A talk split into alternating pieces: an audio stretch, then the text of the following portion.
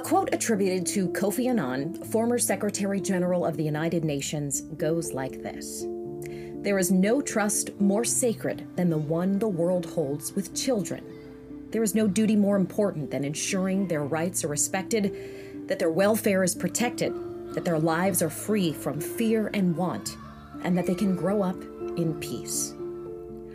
We do everything to protect our kids car seats until age however old, late night urgent care visits when they're sick, swim lessons, karate lessons for self defense, life lessons in the car on the way home from school, often to ears who want nothing to do with hearing them.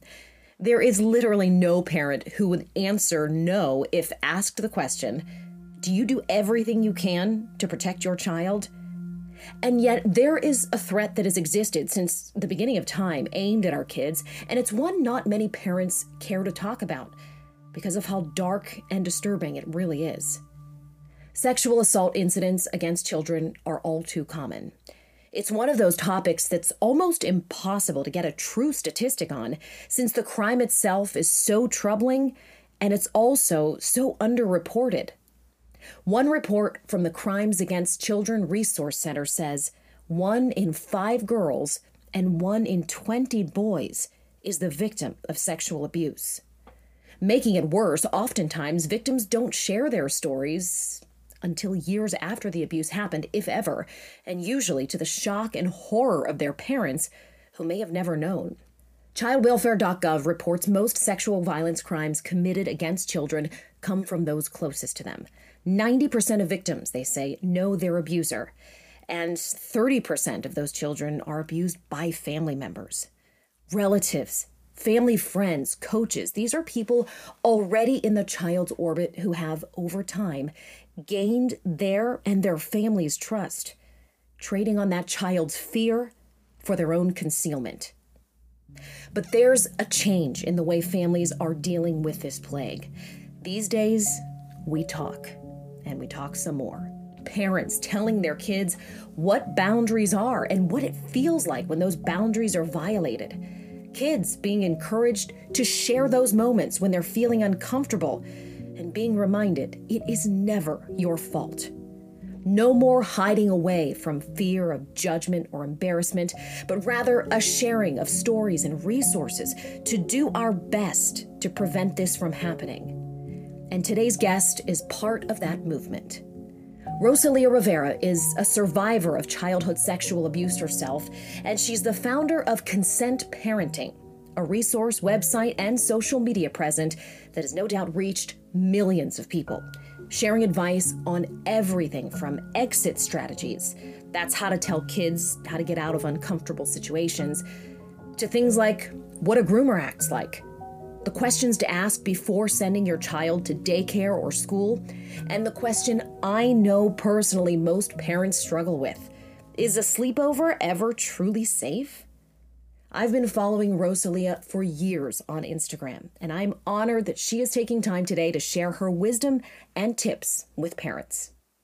Now, let's talk. Rosalia, thank you so much for joining me on the first episode of season four. Well, it's an honor. Thanks for inviting me. I'm, I'm excited to be here. You uh, have been very candid about your own experience of survival and um, the trauma you experienced with sexual abuse as a child. And you've taken your trauma and turned it into a, a vital education source for parents and guardians. I kind of want to start um, at the beginning of why and how consent parenting was formed and what it is about your approach that that makes it a little different and unique in a space that's frankly really really difficult for people to mentally inhabit. Yeah, yeah. Well, sure. So I started because I'm a mom. I have three children. And at the time when I was stepping into this work, I was actually in the marketing um, industry. I worked as a uh, creative director and, and had my own marketing agency. And I had done that for um, um almost 18 years um, within that space. So different different aspects of marketing and, and advertising. Um, I actually come from New York and, and worked in that space. So it wasn't anything that I was really consciously trying to do in terms of consent education. I was new to it at the time. And my, my son was five years old, my oldest oldest um, was five years old at the time, and I um, wanted to put him into a summer day camp. And when I was going to do that, about a few days before he actually started, um, I started kind of having this this anxiety kind of rise up in me, and um, I wasn't really even sure why. And I started realizing it was I, I was very nervous about sending him somewhere where I actually didn't know everybody, and I didn't um, really know if my son was going to be safe, and was I putting him in the care of you know people who were safe. And so it started opening this conversation in my mind about you know how could I have not prepared, and and how can I make sure that he's safe, and um, I really started digging into body safety education. And as I started doing that, I started realizing I was getting really triggered by it. And I, I mm. kind of was trying to figure out why was this so intense for me. Um, and it it came to a head when I realized that a lot of memories that I had of my own childhood um, which had been buried, some memories that like just didn't make sense to me, um, all kind of came to the surface. And I think this is quite a common experience for a lot of parents who are survivors, um, where they start to have memories surface of their own trauma same age as their child is now you know when it happened to them when they were children and so i started um, realizing like i want to do this work obviously because i don't want the same thing to happen to my child Mm-hmm. Um, I want to make sure that I'm educating myself, but I'm finding it really triggering and difficult.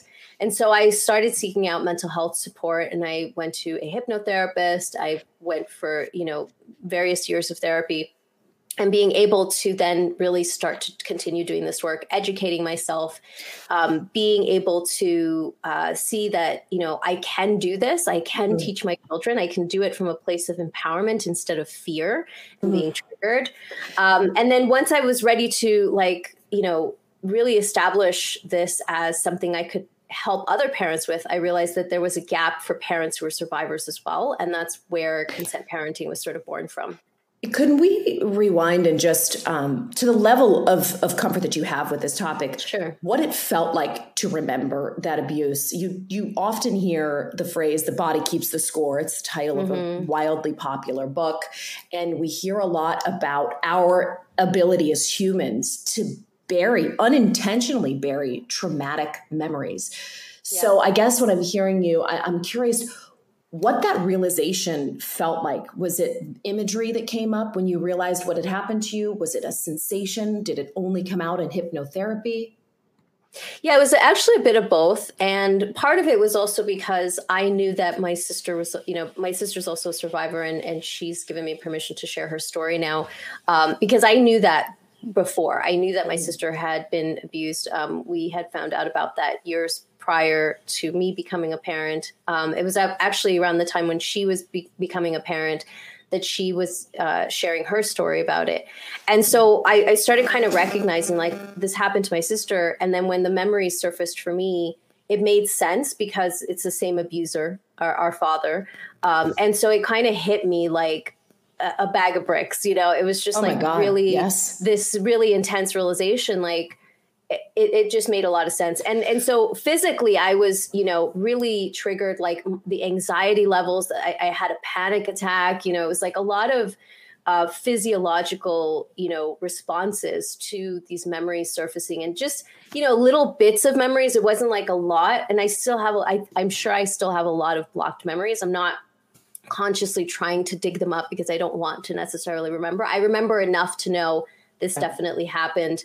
Um, you know, there's so many pieces that started to make sense. Like I remember, you know, my dad wanting to take me to Disney World. He had gotten this award from his business company that he he worked at, and they had it, it, was two tickets. It was, and he wanted to take me. And I just remember not wanting to go. And I didn't, you know, looking back, I didn't remember why. I remember asking my mom, like, not to let me go. And she didn't understand, like, why I wouldn't want to go to Disney. I was about 10 years old.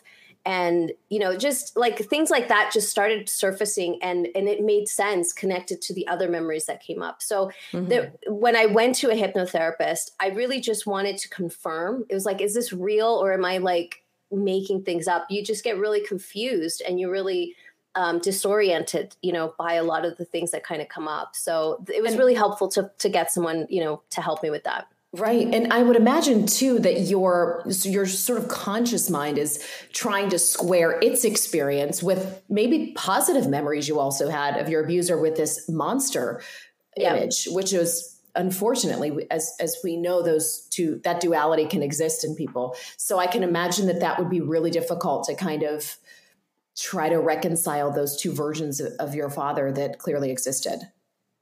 Yeah, I, I, mean, at the time, I remember. I mean, I hadn't spoken to my father in in years at that point, anyway, because of what happened with my sister. And he, um, when I had confronted him about what what my sister had told me, he initially denied it, and I I knew that he was lying. I just in my gut knew, and I knew my sister wouldn't lie about something like that.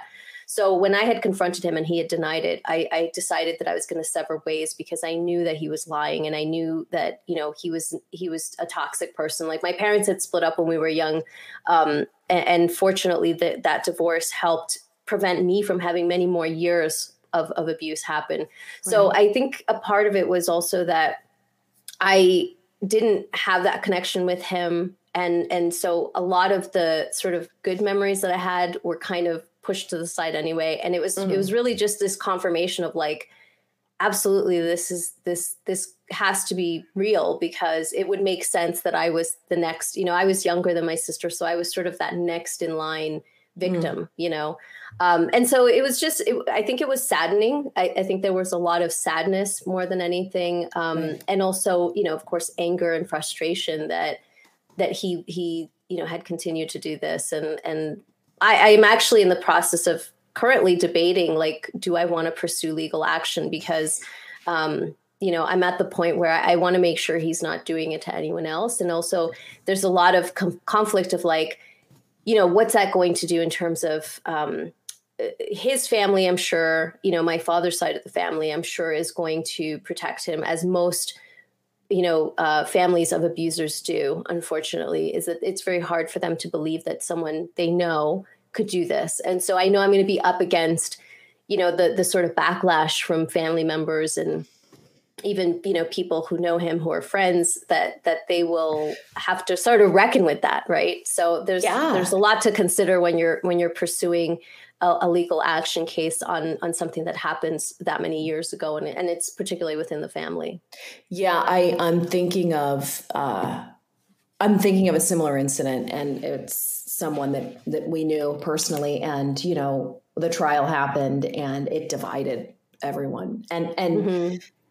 i hate to like gosh you never ever want to leave space to defend a predator but these people obviously have had completely different experiences with this adult than the child has. It's just it, it really blew my mind because as a parent yeah. my instinct i'm sure yours is and every parent's is like if my kid said the sky was neon green i'd be like yep it is. You know like i believe them their i believe their perception of the world. I believe that no child can be motivated to lie. I mean I don't want to get into like I'm I'm sure there are instances and I'm thinking of like the the craze that went through it was like England in the 80s where like the satanic panic kind of things but that's a different mm-hmm. discussion but like no kid could be motivated to lie about this is what I'm saying and I, I can yeah st- well statistically speaking it's only 1 to 2% of cases that are actually um, fraudulent right and so that's a very like we're talking about 98% of kids who t- you know t- tell this mm-hmm. are telling the truth um, and that 1 to 2% is usually motivated by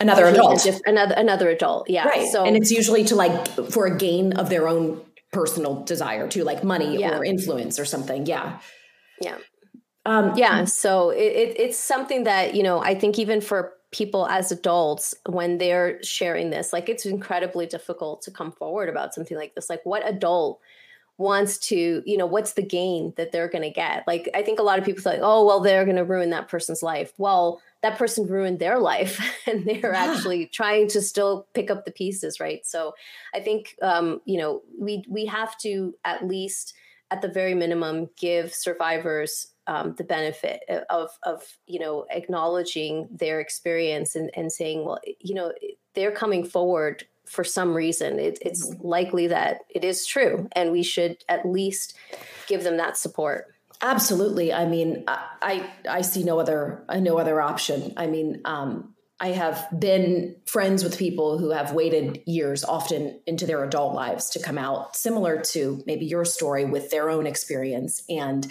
I wonder if you could speak to the people who are really resonating with what you're saying right now. Maybe they were a victim of childhood sexual abuse, but haven't had the courage to name the person because of fear of disrupting a family dynamic or a social circle, or who maybe just have so much shame attached to it. What can you say to those people who want to air this and who want to start healing but are are stuck at that first step? Yeah. Yeah, I mean, I think it's important to have support, to know that you have some support first, because it's it's incredibly um, courageous to come out and and share about this. Not because there's anything shameful about what happened, in terms of you had no part in that, right? I think a lot of survivors feel guilty that, like, if they were children and they didn't tell anybody, then you know people what are people going to think? Or, or, people are going to say why didn't you say something sooner? Or you know why um, why would you come out with it now? Why why don't you just let it go if it was so long ago in the past? Right? There's so many unfortunate responses that people do get and that victims you know or survivors do expect. So that prevents them from wanting to say anything. And mm-hmm. and just the fear of being blamed you know there's so much victim blaming that still happens today so I completely understand if you're in that space thinking, you know, I want to finally say something, but I'm still afraid to. The first step is really to get support. You know, talk to someone who you trust and talk to someone who you know is going to believe you and support you. And that's a very first sort of step that you can take to go, okay, I think I can do this. I think I have someone, you know, who's got my back and can help me in this journey because it is a journey. Yeah. And and who was that person for you? Your sister or who was the person that sort of you felt like gave you permission to share? Um, I think it was a combination of my my husband, um, who's very uh, understanding and supportive, and also my family, like my my sister, and um, you know, just being a, like saying, "I'm going to come out with this." You know, mm-hmm. I, I don't want to protect him anymore um, right. because in a in a way, like you feel like you're protecting him by not saying something and being public about it. Um, because people have this perception of who that person is, right? And mm-hmm. unfortunately, offenders are really, really good at grooming not just the children, but the the people in their children's lives, and and you know the communities at large. I mean, the, our church that we went to every Sunday thought he was such a stand up person and such a honorable man, and so eh, you know they actively do this so that it is hard for people to believe when a child comes out about it and says, you know, or even an adult oh, but he's such a nice person. I mean, you look at Larry Nassar, he was the founder of an autism center in his community. Like nobody looked at that and said, oh, of course he's an offender. Like, you know, the, the, it was the complete opposite. Like nobody wanted to believe it. Mm-hmm. So you're, you know, for survivors, like that's what they're up against a lot of times. It's like these people who really worked hard to create mm-hmm. these squeaky clean images so that nobody believes them, right? And uh, and so that was uh, part of of you know, getting that permission also from my family to say, look, I'm going to come out with this. And are you okay with that? Because, you know, you're obviously part of this family. So it, it was um, something that they felt they they really encouraged me to do it if I felt like I wanted to do it, and mm-hmm. they were. I think it's been healing for them even as well because in sharing my story and sharing their story. I mean, my mom was a in a sense a survivor of him as well because I know that he she wasn't always like I think a lot of people forget that marital rape is a real thing and it's not you know something that people really understand or talk about very often. So i mean he was just a serial offender. And um, so to me it felt i think it was healing for everybody involved who was part of that you know circle that he was he was abusing. Yeah it's it's always there's there's the the sense of the unique sense of betrayal too uh, i'm sure of like them not being able to reconcile okay wait this isn't who i knew and then you feel like was i was i a fool for 20 years i was mm-hmm. married to this man or i knew this person in our community or this church leader so every it may this is what really pisses me off too rosalia we are so eager to live in our comfort and to yeah. live with our current version of who people are and how they are that when we're challenged with that that it, it well it can't be well it can't be he mm-hmm. volunteers 10 hours a week like that i feel like is an important message for maybe this didn't touch your family specifically this issue but but to hear you need to sit in that discomfort if you hear this accusation about someone you may think very highly of sit in that yeah. and imagine what it must feel like for the child coming forward mm-hmm. maybe you know kids are not going to invite this type kids don't understand drama really but they would never invite that in without having a reason to it just really yeah it's yeah. just the whole idea of people worried about their their image or about it's just really it's a frustrating yeah. part of this discussion I love that you said that, like, you know, people need to sit with the discomfort of that information because I think that's part of what prevents people from wanting to accept this reality is that it, it, it, like you said, you know, it makes them confront their own experience of that person and to challenge it and say, "Oh my gosh, is that is that really possible?"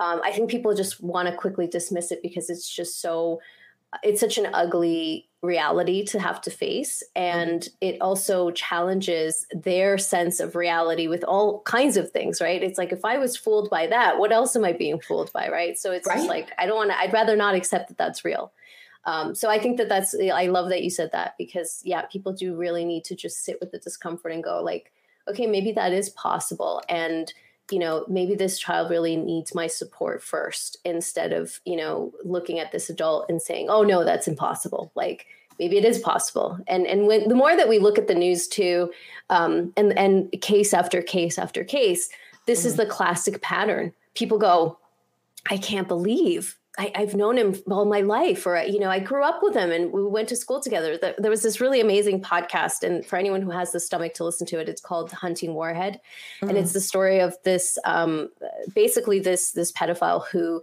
had was running one of the largest um, dark web communities forums of pedophile communities um, before he got caught. But when they interviewed him after and they interviewed people who knew him for years including you know this one woman who was like friends with him from from university or, or high school even um, and then she ended up having a child and he was still trying to sort of connect with her found out that he almost abused her child. But she'd known him her whole life and she was just so dumbfounded like could not believe. She's like i had him in my home.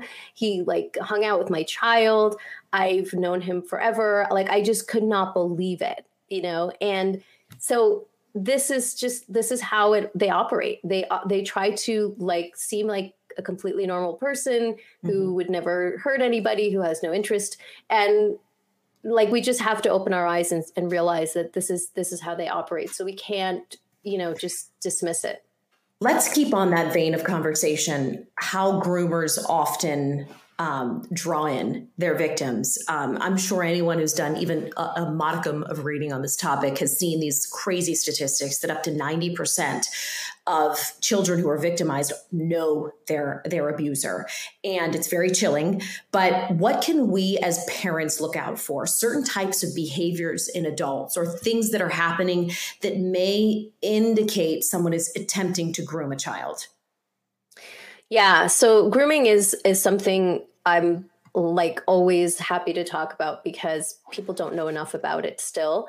And it is exactly what you said. It's the way that that they gain access to families and to children. And so what they are looking for are certain vulnerabilities. So um, an offender is going to look for a family that perhaps needs you know maybe a mother who is um, either single or you know the father's away for work a lot um, they need you know a lot of support it, whether that's financial or you know physically present to help with childcare and things like that. So th- they're looking for that. But even if you're you know a very affluent family you you could still be groomed because they're looking at also the behaviors of the child like what kind of temperament does the child have? Are they very shy? Are they are you know are they not good at setting boundaries? Um, are they maybe lacking attention? You know maybe there's parents that are working a lot and the child doesn't get enough sort of parent time right? So those kinds of things. And that doesn't matter if it's like that that doesn't um, have anything to do with socioeconomic you know uh, status. So they're just looking for vulnerabilities that they can sort of find a way in and you know if you're a parent and you get someone who's suddenly like constantly offering help and constantly offering to take your child somewhere or to pick them up you know or to like care for them. Um, oh, why don't you guys go have a night out and, you know, I'll take care of, you know, Johnny tonight. So if you're finding someone who's like constantly offering that up, that's a bit of a red flag. Um, another one is, you know, they show a sort of inordinate like interest in your child or wanting to spend a lot of time with them um, in ways that don't kind of seem that normal for an adult like most mm-hmm. adults mm-hmm. want to hang out with adults and you know if you're finding that someone's like really good with kids and they would rather hang out with kids than you like that's another red flag um, if you're seeing that they're giving gifts to your child um, particularly if they're you know maybe not telling they're telling the child not to necessarily tell the parent and you find out about it big red flag. Like, you know, adults shouldn't be asking kids to keep any kind of secret, even if it seems like an innocent secret. That's kind of a gateway to test the child and see if they're willing to keep any kind of secret. Maybe they're not being educated. So they're looking for signs of like, you know, body safety is not being taught in the home, and, you know, kids aren't being taught how to set boundaries, or the child doesn't know how to set boundaries, and the parent isn't necessarily helping support, you know, that that kind of boundary setting. Um, anything that sort of seems like overly physical, where they're trying to sort of normalize touch with the child. So if there's a lot of tickling or there's a lot of roughhousing and there's a lot of, you know, kind of touch that maybe seems a little overly affectionate um, for a you know adult child relationship um, i think most parents would see that as a red flag but even something like tickling and roughhousing where mm-hmm. you know they're watching to see is this child going to set a boundary if they're uncomfortable will they speak up? If they don't, well, that's child they're going to want to target. So there's a lot of different things. I'm, i have um, a, a, workshop on this because it, you know, when you, st- a lot of parents will go, well, some of those things, like I see my my parents do, like grandparents are doing, you know, like how can I tell the difference, right? And what I always say is, first of all, listen to your gut. And second of all, look at the pattern of signs, right? If you're seeing these as patterns and you're seeing them repeatedly and they may be increasing and you're seeing more and more of those signs, then definitely some type of grooming is, is potentially happening. And you want to, you know, be able to intervene. This is a, this is an opportunity for you to say, okay, it's time for me to talk to this adult and mm-hmm. say, hey, FYI, we're, you know, either teaching body safety or we're starting to teach body safety and you know please respect our child's boundaries. If you if you want to go in for a tickle make sure you're asking and if they say no please don't you know? So that's the kind of conversation you want to start having. You want to start intervening so that that grooming doesn't escalate and actually become abuse. And the last thing I do want to say also on that is yeah. just look out for like, is this, you know, if I have a gut sense that something's off with this person, but I can't point to anything and they look like they're you know, overly like good, overly generous. Like maybe they volunteer at a church, or maybe they're, you know, doing all these things that look like you can't point a finger because they're just so squeaky clean. That's also to me another sign of like, I'm just going to be a little more vigilant with this person instead of giving them free rein with my child. I, you're talking, and I'm like, physically getting sick because there were so many times growing up and and thankfully I not you know did not experience sexual abuse that I'm conscious of at least recall but I've had so many experiences where my body limits were were were pushed and I was uncomfortable. And it was not family members but even friends of like touching me and tickling me. And I remember mm-hmm. feeling so helpless. And uh, it's um even to this day, like I see one of my children being tickled and I have like a vis like it it was a violation and it was such a small violation relative to what could have happened but still I knew as a child this isn't right this person shouldn't be doing this and I didn't say anything and so mm-hmm. now when when I see one of my kids you know being tickled even if it's like from like a trusted family I'm like as soon as he or she says you fucking stop you stop like you don't mm-hmm. know what feel like that feeling of helplessness over your body i feel like so many women can relate to that we've all not unfortunately so many women can relate to it that uh, I love that you brought that up as a specific example. These these behaviors were viewed as harmless in the 80s when I grew up and in the yeah. 90s to an extent.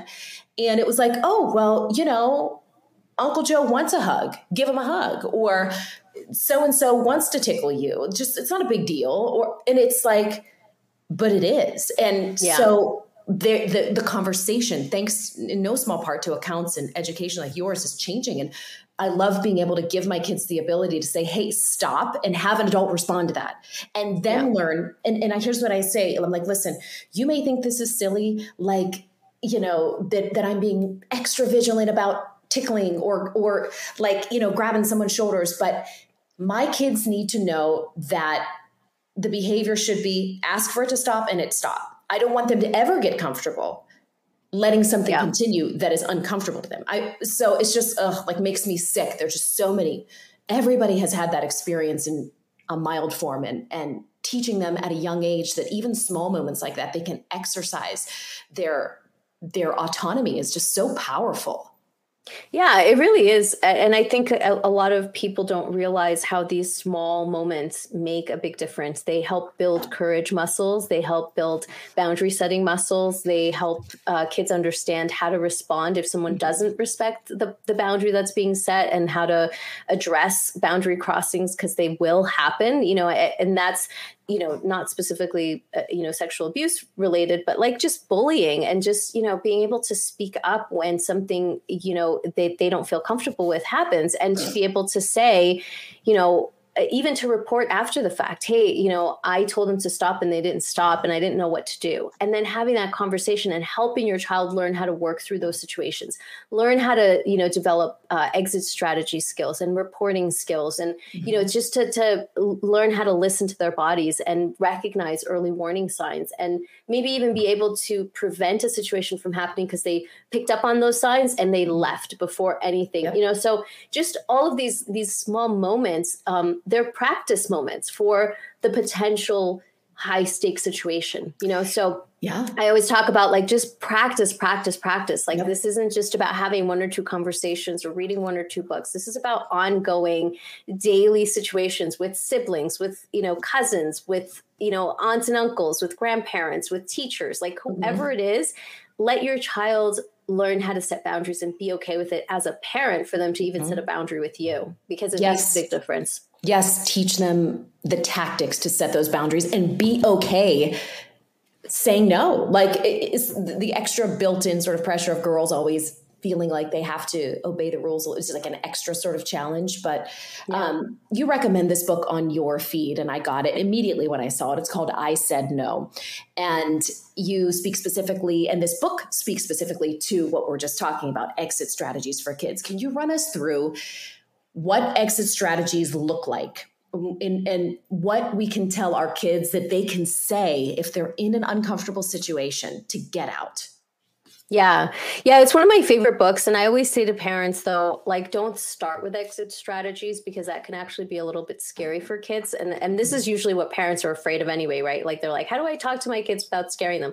Do, do not start with exit strategies. Mm-hmm. so mm-hmm. this is this is something that you want to teach after you've taught about uh, body autonomy, boundaries, consent, uh, safe and unsafe touch, secret mm-hmm. safety, then we can get into exit strategies, right? Because that really involves talking to your kids about, like, you know, if you have a, a funny feeling, if you see some red flags, right? So you have to teach what red flags are. So there's all these steps. Exit strategies are things that you want to be able to teach at the end. A three year old isn't really going to be able to teach to, to get an exit strategy down, other than mm-hmm. to be able to say no, which is really more boundary setting. Right. But okay. so so just keep that in mind. I just want to preface with that. But exit strategies are essentially like the the ways that a child, the behaviors that a child can imp- implement um, mm-hmm. when they see red flags or they start to feel uncomfortable or they, you know, recognize someone is doing something that's unsafe.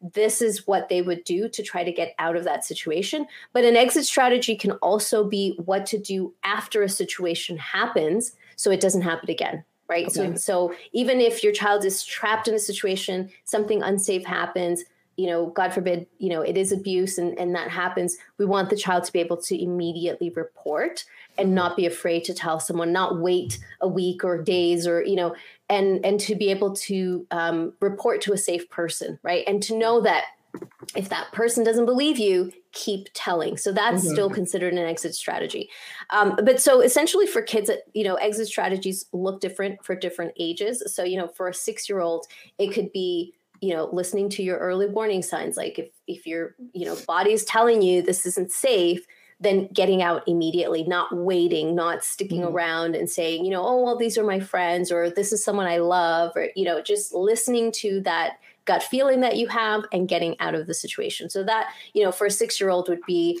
you know, running away, um, mm-hmm. you know, going to find an adult, uh, you know, getting out of, you know, the room if the door is closed, like making right. sure that the door is open, like all of these kinds of, of things. For an older child, let's say like, you know, someone, maybe a tween who has uh, access to a phone, an exit strategy could be using like the X plan, uh, X parenting X Plan Parenting um, strategy, which is based on a book by Bert Fulks. Um, and I've heard a lot of people talk about this in different ways. But essentially, the idea is if your child has um, a, a, cell phone, they can text you the letter mm-hmm. X if they feel like they're in an unsafe situation. And as soon as you get that, you know your child needs your help you call them right away and you can make up whatever excuse you want. Oh you know something happened some some emergency i need to pick you up right away. Where are you? So that they have an out and they you know it, that way they don't alert the offender or they don't alert their friends that like you know they recognize that they're unsafe. They're not um, sort of outing themselves in that way. And, yeah, and the, the parent yeah the parent can get, can give them the out and then they go and pick them up right away um, depending on the, the child, you know, the age of your child, like if it's an older teen, they may may have made a mistake and been like, you know, I went to this party I shouldn't have gone and I didn't tell you about it. And, you know, I think a lot of kids are afraid that they made a mistake or they, you know, didn't listen or they broke a rule and they're afraid of of that out. So this is this is a way that you can give your child that out without, you know, them feeling like they're going to get punished for having made a mistake. And unfortunately a lot of times, especially for older kids, that's what happens is that they go i did this thing my mom said not to do i put myself mm-hmm. in a situation that i shouldn't be in and now i don't know how to get out so you always want to give them a lifeline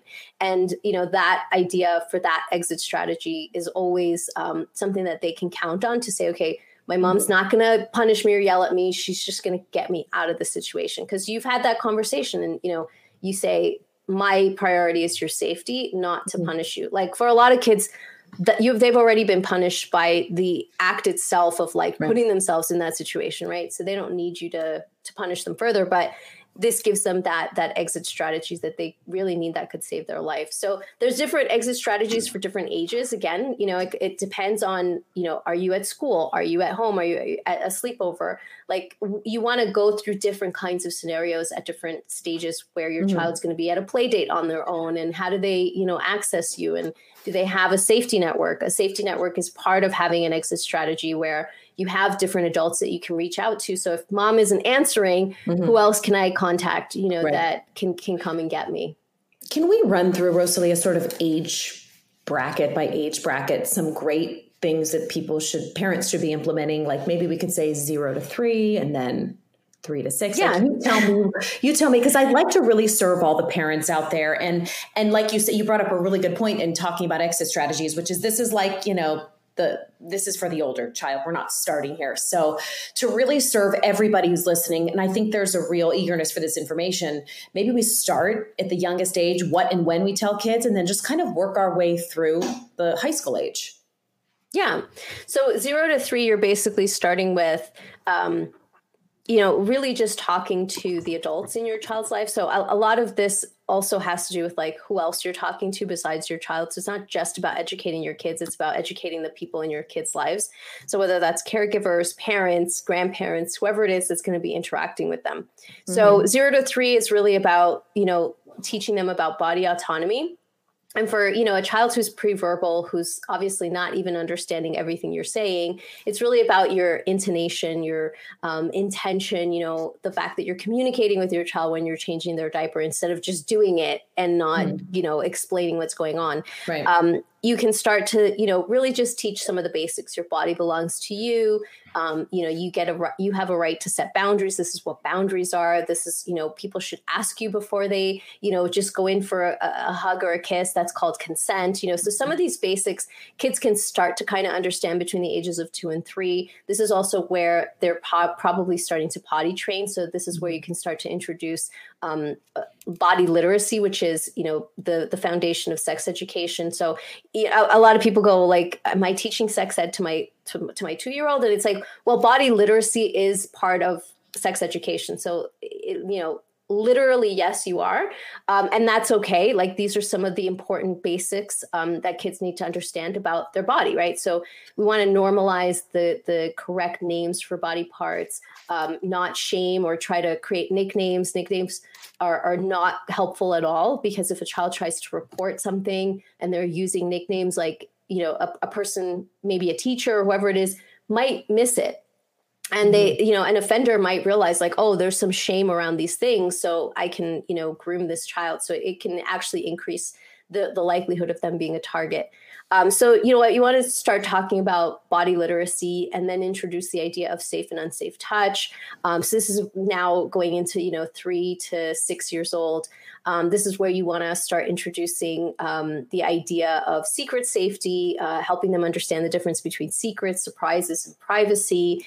Um, really helping them understand that concept um, because that's a big part of what an offender uses to to keep a secret, right? To keep them from telling, um, helping them understand the concept of a tricky person, and uh, and then from there, starting to understand the idea of intuition, listening to their body, mm-hmm. you know, their their feelings, the physical responses, early warning signs, um, you know. So what's all a, of that a tricky is, person. Can you expound on that? Yeah, so a tricky person is, um, you know, we see this in in in story storylines all the time right? Like there's someone who seems to be a good person. Maybe they're behaving that way. They're they're kind of they're they're obviously lying about who they really are um, and they have alter, you know ulterior uh, intentions. So for a kid you know you could point to something like um, you know, the movie Frozen, where you know the prince in the first movie, he seemed mm. like a, a, such a good guy, but he turned out to be a bad guy. So that would be you know a tricky person. So that's a really simple way to explain it to kids. It's like if you see a character, you know, the the wolf in in you know in um, Little Red Riding Hood, right? Mm-hmm. Who oh, pretended yeah. like so. So there's tons of examples of that, that that kids can really understand. Like, oh, this is someone who seems to be this way, but they actually turn out to be this way. And part of that is really to help kids um, go to a parent and say, you know, my this person or my friend or you know my my grandparent told me this and they said not to tell anyone. And it's like but I, you know you told me no secrets and i don't know if they're a tricky person or not. So i'm checking with you you know so you want kids to come back and verify things and not just take them at face value from people if mm-hmm. there's something that doesn't feel right. And especially if it's something that goes against a body safety rule right? So helping kids understand that concept can really help them um, interrupt or disrupt a potential grooming pattern that's starting to happen Mm-hmm. Um, so you want to, you know, help them understand that. And then understanding red flag signs, right? Like, so if somebody's asking me to do something and they're, you know, uh, saying, you know, they're they're trying to bribe me or they're trying to threaten me or they're you know so helping them learn about those red flag signs and that's that book i said no really helps lay yeah. those those kinds of things out which is really great um, so that's three to six and then six to nine you're now starting to really um, begin to introduce more of those exit strategies um, depending on their age you know what kinds of exit strategies you want to want to introduce and then how that kind of um, morphs into digital safety online safety porn safety mm. you know exit strategies around like what happens if you know you come across inappropriate content or someone tries to show you inappropriate content um, you know. Wait, can we pause there for a second? I have yeah. a 10 year old. I have a 10 year old, and this is sending shivers down my spine. Um, I don't know how to talk to him about the big bad internet. Like I know we've talked about don't ever share your real name on Roblox or Fortnite or we know the basics. We know that people aren't as they seem online. We've covered that. But the porn discussion and the I don't know who's showing him things. I know mostly what he's consuming at home. I'm hoping that I do, but would please give me a script, just like lay it out please. I, I, don't know what yeah. to say. You know, I don't know how to start it, and it's clear that this is going to be an issue soon. Yeah, yeah. Well, I so there's two really great books that I recommend. Um, one is uh, it's actually the same book, but it's, it's set up for junior and uh, teen and tween, tween and teens. Um, there's it's called Good Pictures, Bad Pictures, and I I actually changed the name to Safe Pictures and Unsafe Pictures because I I really try to stay away from the term good and bad. It it for various reasons, which I won't get into right now. But right. Um, but those books are really helpful to introduce the idea of unsafe pictures that you know if you come across these kinds of pictures here's what to do mm-hmm. um, and so i would recommend those books as really good starting points to this this porn conversation because i think a lot of people go well then i have to explain what porn is and really the thing is that you want to start with some of the basics around sex education right so I, I always say because I am a sexual literacy advocate, I do believe mm-hmm. that kids should be given age appropriate, shame free, evidence informed information. Um, and it starts with literacy. You know, it starts with like but body literacy but then from there you want to start talking about you know reproduction you want to start talking about this idea of sexual activity which is something that only adults do with adults that they don't do with children that teens don't do with children like this is you know uh, an activity that adults do. Um, you can you know depending on your child's age you can talk about the fact that it's done for reproduction and you and you know as they get a little bit older you can talk about the fact that you know this is something that adults do for pleasure but it's again only between consensual adults not between so you want to always introduce that factor of like safety and what's age appropriate and not age appropriate. So if you've had those conversations um, you know before your child gets to you know nine or ten hopefully you can then introduce this idea of what porn is which is essentially you know this adult content that's created um, you know that is really only for adults. It's not meant for kids to look at. It's it's uh, you know not even realistic you know? So you can start to kind of introduce some of those ideas. As your kid gets a little bit older you can then start to you know if they have questions about it because unfortunately inevitably there's mm. someone at school who's going to talk about it. It's who's yeah. going to bring it up who who has been exposed to it um, and they're going to ask about it you know and they're going to come home and say what is this and what is that and you're you, you have to be prepared for that so there's lots of books that i also recommend uh, which is why i have a book club because there's so many great books out there that really get into the nitty gritty of it. Um, and, and even workshops like Melissa Carnagey, founder of Sex Positive uh, Parents, she just came out with a workshop on ha- how to have these conversations, specifically porn conversations with kids that are age appropriate and, and help them to um, understand it. Because here's the thing you, as a parent, if you shame them about these topics, they're just going to start going elsewhere for the information. So it's yeah. better if you are open mm. about it and you can be as sort of fact based based, neutral, and um, you know, this is not to say that you're condoning it because I mm-hmm. certainly don't condone it, right. but it's really just to say, look, this is how people are um, unfortunately uneducated about it, how kids in particularly are uneducated about it and so they think that it's okay or they've seen it and they think it's okay but it's actually not and you know here's some more information about it like it's okay. bad for you know the developing brain and it's not even realistic like this is really mm-hmm. not even how people actually do you know so there's a lot of conversations that you need to have it's not one talk of like here's the porn talk like it's like okay. you know yeah okay, wait. So uh, here's what I'm thinking. Wait, I should have had this. Should I've had the birds and bees conversation? Let's like tap into your sexual literacy expertise for a second. Should yeah. I have had the conversation before age ten with my son? Like, and how do I, okay, oh God, okay, we have some work to do this weekend. Okay, and how, ex, like, can you just script me for that particular, hey, buddy, there's something that dad and I have been wanting to talk to you about, or just like yeah. write it for me. Just give me, give me 30 seconds, please. Yeah, no worries. I, you know, a lot of parents find themselves in the same shoes, so don't feel like you know you missed the boat. There's there's always time, and it's never ever ever too late. So I just want to give parents that reassurance that you know even if your child is 12 and you haven't had this conversation, it's never too late. So the way that I, I, like to introduce these things is with books. It makes it so much easier for the parent. It gives them language. It gives them, you know, visuals that the child can look at. That that it opens up those conversations and questions. So what I would recommend, there's a really great book called "It's Not the Stork." And that is a it's great not. book it's for age it's for ages four plus but i really think it's like five and up. Five to ten is a really great age range to read this book even you know for a 10 year old so they're okay. going to probably find it very interesting. They're reading on their own too so they're going to be able to like dig into the book and start to read it. Mm-hmm. um, and you can use it as a great resource. It's not uh, there's another book that's called uh, it's perfectly normal and that one is for really more in my opinion more for like 13 up. So it says it's 10 up but i would say 13 up. Um, but you know it's not the stork fantastic starter for these conversations. It talks about the concept of reproduction and obviously talks about the idea of sex but it doesn't go overboard. It doesn't you know it's just kind of like introduces it. And then mm-hmm. kids can start to ask questions from there.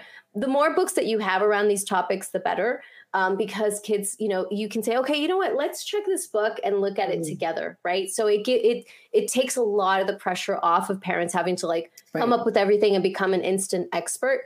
Mm. You have access to resources that can help you do that, and lots of videos too, like amaze.org also has some great videos that you can look up that will help you have some of these conversations as well. Okay, amazed. I'm writing all this down. And guys, I, am going to put this in show notes too because I I know there are other parents who are curious. And, and frankly, this is a part of I feel like the conversation we're having today too, which is the more educated kids are about their bodies and what should and shouldn't be happening, the more they can ultimately protect themselves. So thank you for working that in there. I know that was kind of like off the cuff. Um, I do, no I, problem. I, I do want to get in some questions that specifically came in from friends on Instagram and, um, we could like you know i don't want to call it a lightning round but let's we'll try to get through them rather you know, on, on the quicker side because there's a lot and there's still a couple other things i want to grab with you before we wrap up so um, there was a lot of talk about the sleepover on instagram um, whether we should allow them, and if so, how to make them safe. So, can you kind of speak to both elements of that question? Yeah, uh, so I will start with this. I don't think sleepovers are very safe, especially in 2023 for most kids, unless they are probably 12 and up um, where kids have gone through all the body safety education, where they have the ability to, to exercise exit strategies. Um, and only if after you have kind of done your due diligence of making sure that the home that they're going to is safe. So this means, you know, finding out who lives there. Are there older siblings? What is the access that they have to the internet? Is there any kind of supervision? What's the online safety practices that they have in the home, especially if there is an older sibling?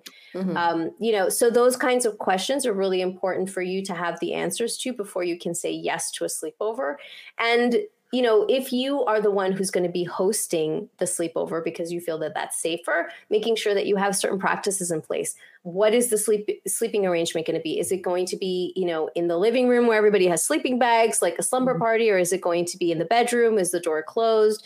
Uh, you know, are you making sure that there's no devices that are available, that no kids are bringing devices? You know, so having some of that basic understanding is going to be really important.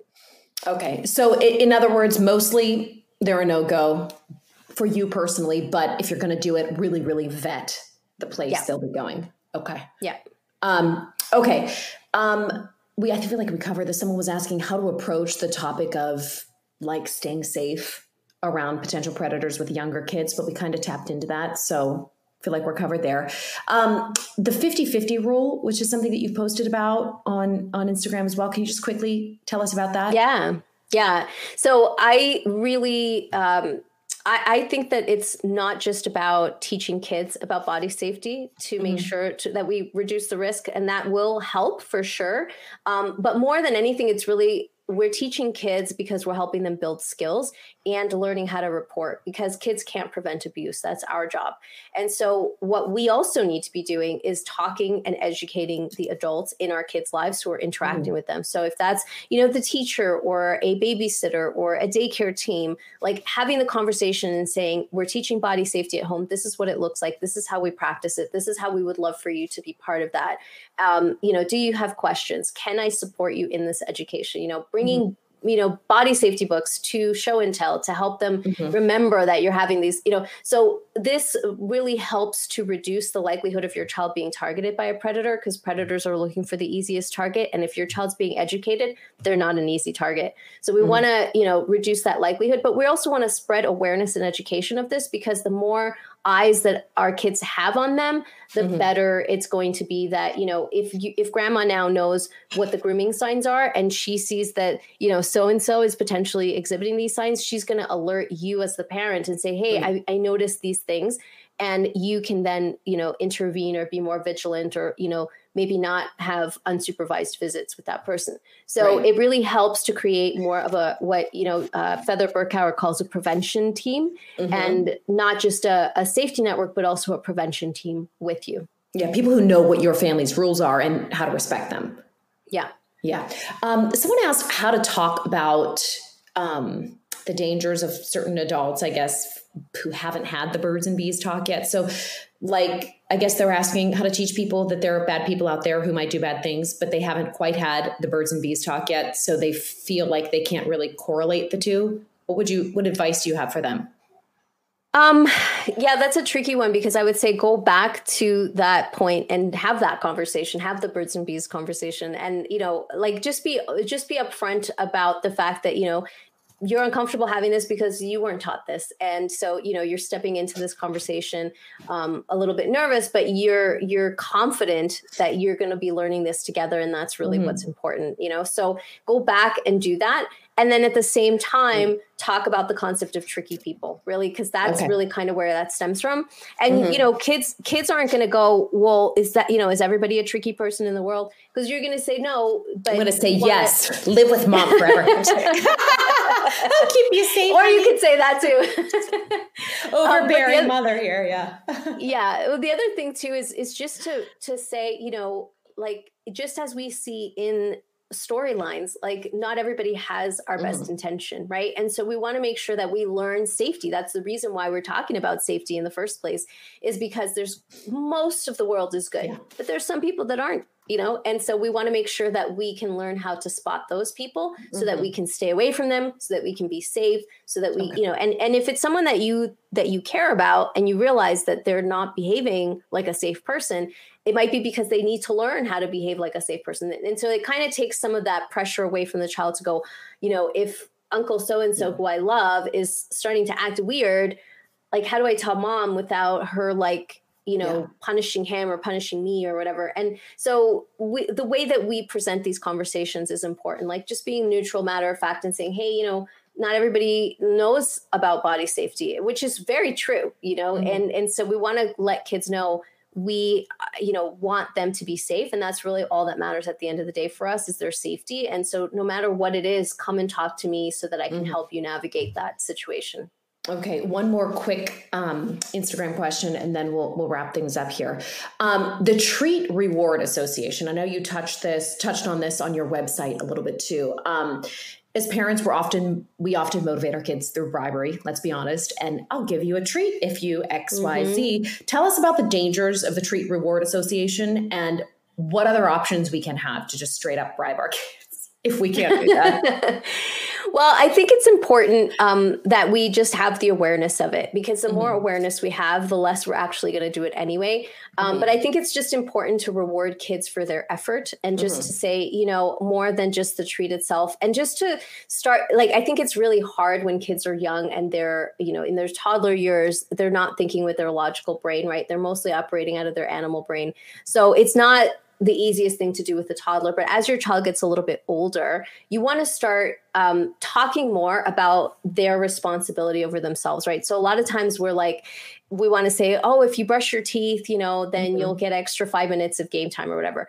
Um, we want to try to start staying away from that, just becoming more conscious of it and just having more conversations with kids about, like, well, you know, if your body belongs to you, that means you're responsible for your body. That means you have to start taking care of it. And what's, you know, if you don't want to brush your teeth, okay, you know, right. it's your body and you're going to, you know, end up probably having cavities, but I'm going to have to start pulling the candy because mm. if you're not brushing your teeth, candy's making it worse. So we're going to have to cut out the candy. So you're actually yeah. just helping them understand natural consequences to behavior instead of the reward treat situation, which actually just makes them go, okay, well, if I do this, then I get this because we're kind of setting them up for grooming by doing that. So we just have to a be conscious of it and find different ways to motivate them, which is more about helping them understand if my body belongs to me, which a lot of kids will pull, you know, they'll be like, "Well, it's my body and I don't want right. to shower today." So, well, okay, that's fine, but then, right. you know, these are going to be the natural consequences. So, not punishing them, but not necessarily rewarding the behavior, just helping them to see the connections to why certain things have to happen.